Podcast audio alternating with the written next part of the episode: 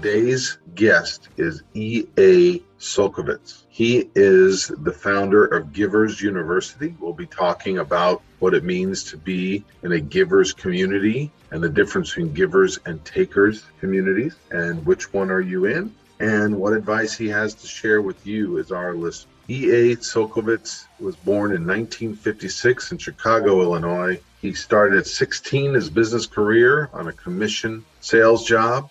He moved on to work for a millionaire, Sam Robbins, in Detroit, Michigan, and began getting mentored by Mr. Robbins. He began working at the House of Holland Jewelers in the diamond business. He established a private grant meant to be part of Sam's legacy due to a lifelong fight with diabetes. He went on over the next 45 years to create health and wellness, nutritional food, and drinks. He has been the chairman of the House of Holland Jewelers at 21 years old, started and operated Columbia Nutritional Systems. He has started and operated Delta International, including a workforce of 33,000. He's hosted a business radio talk show. He has been a public speaker and trainer, including a national training company enlisted in the who's who. He's got a mortgage business. He has authored weekly newsletters in 20 countries and distribute products in 20 countries worldwide. He was a millionaire since the age of 23.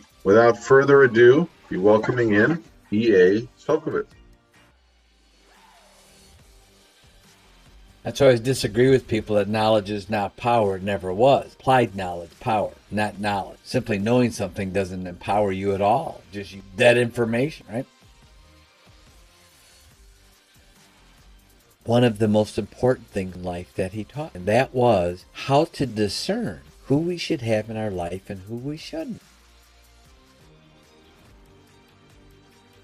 Actually, the 25 things you should be observing that people do and from those 25 things, now you can begin to discern should I bring them closer into my life and have them be a part of my giver community? Or because of what I'm watching and observing, should I begin respectfully, not rude or insensitive, should I begin respectfully distancing myself from them?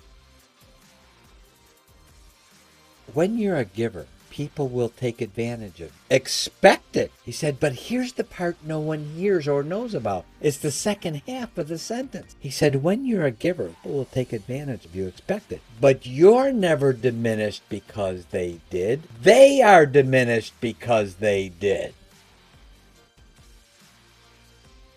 And these three things were powerful things he taught me to say to myself every day. So I pray your listeners hear these things and they, they listen to your podcast over a number of times. And, and those three things are